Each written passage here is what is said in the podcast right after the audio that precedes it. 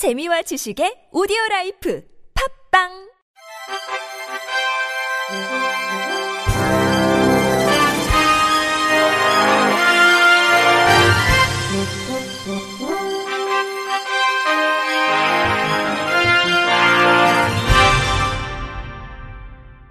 청취자 여러분 안녕하십니까? 12월 8일 금요일 KBIC 뉴스입니다. 아예에게 양대단체 찬반 논란의 중심에 있는 장애인 자립생활센터 법제화 내용이 담긴 장애인 복지법 개정안이 결국 국회 법제사법위원회를 통과해 본회의만을 남겨두게 됐습니다. 하지만 여야 의원들은 보건복지부에게 시행에 앞선 1년 6개월의 준비기간 동안 한쪽에 치우치지 않는 의견의 접점을 찾을 것을 주문했습니다. 법사위는 어제 오후 1시 30분 전체 회의를 열고 장애인 복지법 개정안을 심사하고 원안대로 가결했습니다.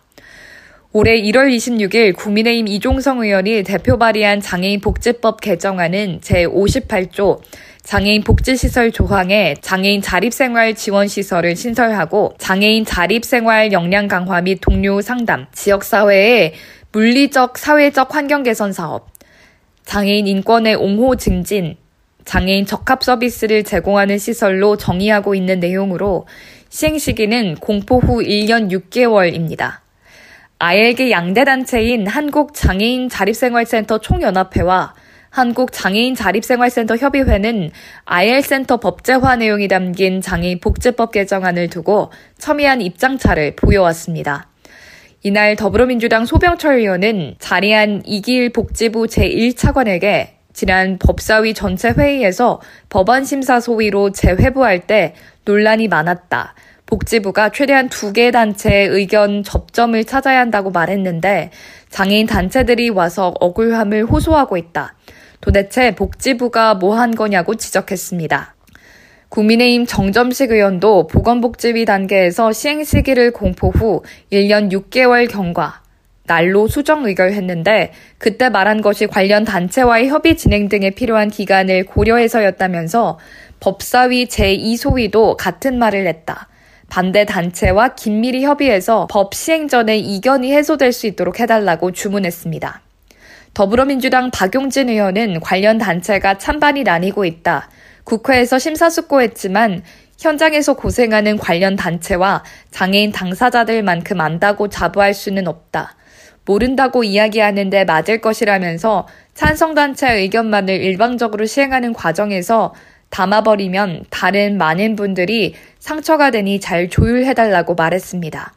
이에 대해 이길 복지부 제1차관은 개정안 취지에 맞게 의견을 충분히 듣겠다면서 조화롭게 1년 6개월 동안 준비하겠다고 답변했습니다. 발달장애인의 완전한 통합사회를 외치면서 전국을 뒤덮은 발달장애인 부모들의 오체 투지가 서울에서 마무리됐습니다. 전국 장애인 부모연대는 지난달 15일 제주 특별자치도를 시작으로 경남, 부산, 울산, 경북, 대구 등 전국 11개 광역시도를 순회하며 오체 투지를 벌여왔습니다. 어제 오전 11시 정부 서울청사에서 모인 발달장애인 부모들은 서울시청을 향해 또다시 차가운 아스팔트 바닥에 몸을 엎드렸습니다. 부모연대 윤종술 회장은 15일 제주를 시작으로 20일간 대장정의 일정을 달려왔습니다. 이제 지역사회가 완전한 사회 통합을 위해 최소한의 주거 서비스를 지원해달라고 모든 지자체에 이야기하고 서울로 올라왔습니다. 하지만 완전한 사회 통합의 길은 멀기만 하다고 토로했습니다. 이어 발달장애인 가정이 극단적 선택을 하는 이 사회를 바꿔보려고 한다. 지역사회 최소한의 기반을 만들고자 한다며 국회와 지자체들은 응답해달라. 발달장애인의 완전한 사회 통합을 이뤄내자고 외쳤습니다.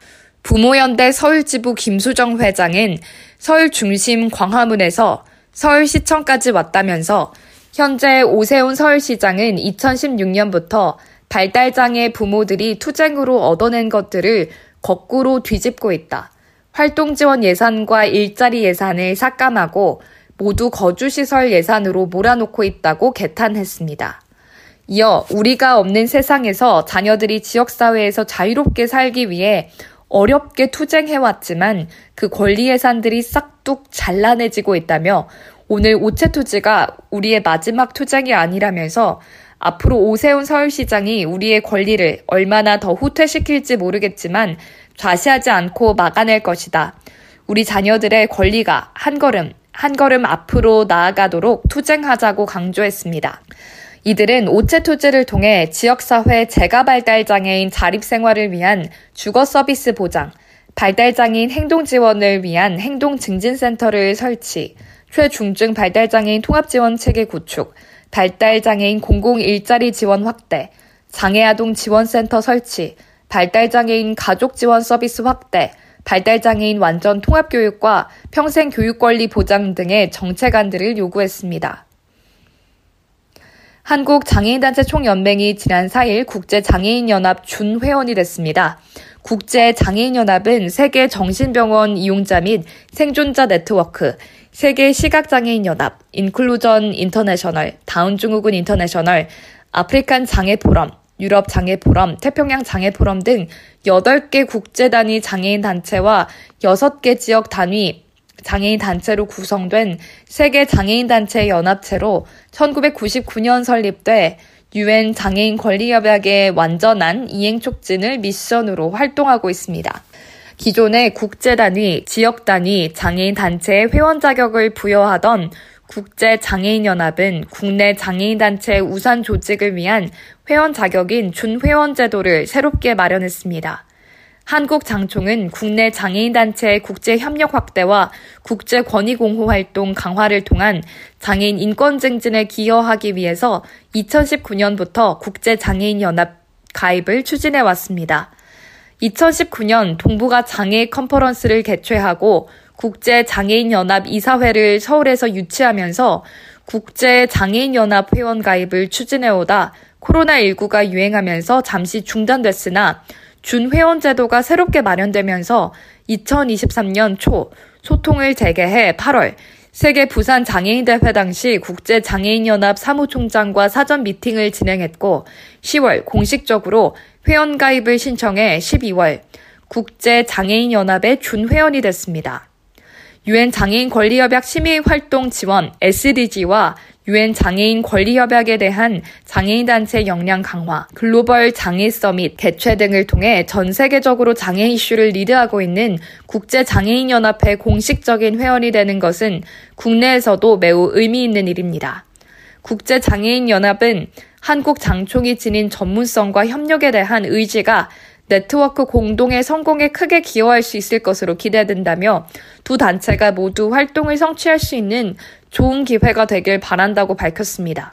한국 장총 김동범 사무총장은 국제장애인연합 및 국제장애인연합의 준회원 장애인 단체와 연대를 통해 국내외 장애인의 권리 증진을 위한 활동을 더욱 확장해 나갈 것이라고 말했습니다. 전국 장애인 차별 철폐연대 11호 서울 지하철 4호선 해화역 하행선이 24분간 무정차 통과하면서 활동가 8명이 경찰에 연행됐습니다. 경찰은 8일 오전 8시 40분쯤 서울교통공사와 시위 참가자 간 대치로 열차 무정차 통과가 이어지자 이형숙 서울장애인 차별철폐연대 공동대표 등 8명을 퇴거 불응, 철도안전법 위반, 업무 방해 혐의로 현행범 체포했습니다. 이들 중 4명은 해화경찰서, 4명은 서대문경찰서로 연행됐으며 이 대표 등 휠체어 이용 장애인 2명은 연행 과정에서 통증을 호소해 서울 중랑구 녹색병원으로 이송됐습니다. 경찰은 평소보다 많은 인원이 모여 지하철 내 혼잡이 빚어졌고 열차 무정차 통과 등 시민 불편이 야기되는 상황에서 활동가들이 퇴거 명령에 불응해 연행했다고 설명했습니다. 전장현은 이날 오전 8시 해화역 승강장에서 대한불교 조계종 사회노동위원회, 천주교 남녀수도회 정의평화위원회 등 종교단체 관계자 등 60명과 연대 기자회견을 열고 서울교통공사의 지하철 시위 원천 봉쇄를 규탄했습니다. 이 과정에서 오전 8시 13분쯤 24분 동안 해화역에서 하행선 열차가 무정차로 통과했습니다. 무정차 통과는 8시 37분쯤 해제됐으며 지하철 총 8대가 역에서 정차하지 않고 통과했습니다. 경기도가 내년부터 장애돌봄 야간 휴일 프로그램 운영, 최중증 장애인을 돌보는 가족에게 돌봄 수당 지원 내용을 담은 어디나 돌봄을 추진합니다. 경기도는 어제 경기도청에서 장애 당사자와 보호자, 현장 전문가들 100여 명과 함께 어디나 따뜻해지는 봄 토크를 열고 이런 내용을 담은 어디나 돌봄 사업을 발표했습니다. 어디나 돌봄은 경기도가 추진 중인 경기 360도 돌봄의 세 번째 정책입니다. 360도 돌봄은 돌봄 사각지대를 해소하기 위한 경기도의 정책으로 연령, 소득과 무관하게 위기 상황에 놓인 모든 도민을 지원하는 누구나 돌봄, 아이 돌봄이 필요한 가정이라면 언제라도 원하는 시간에는 긴급 돌봄을 제공하는 언제나 돌봄, 기관, 가정, 야간, 주말, 어디서나 장애인 맞춤 돌봄을 제공하는 어디나 돌봄 세 가지로 구성되어 있습니다. 어디나 돌봄은 돌봄 욕구가 있음에도 그간 충분한 지원을 받지 못한 장애인들을 위한 사업으로 장애 돌봄 야간 휴일 프로그램 운영, 최중증 전문 인력 양성 및 맞춤 돌봄, 최중증 장애인 가족 돌봄 수당으로 구성됩니다. 도는 세부 지원 체계 구축 후 내년 4월부터 전액 도비를 통해 추진할 예정입니다. 끝으로 날씨입니다. 주말에는 낮 기온이 20도를 웃돌면서 겨울철 치고는 따뜻하겠습니다. 날씨는 맑다가 일요일인 10일 남부지방부터 점차 흐려지겠습니다. 국외에서도 유입되는 미세먼지의 영향으로 서쪽은 농도가 나쁨 수준까지 치솟겠습니다. 8일 기상청에 따르면 9일 아침 최저 기온은 2에서 14도, 낮 최고 기온은 14에서 21도입니다. 이틀 연속 낮 기온이 20도를 웃도는 등 겨울치고는 따뜻하겠습니다. 10일의 기온은 전날보다 2도에서 4도가량 떨어지겠습니다. 이상으로 12월 8일 금요일 KBIC 뉴스를 마칩니다. 지금까지 제작의 권순철, 진행의 유정진이었습니다. 고맙습니다. KBIC.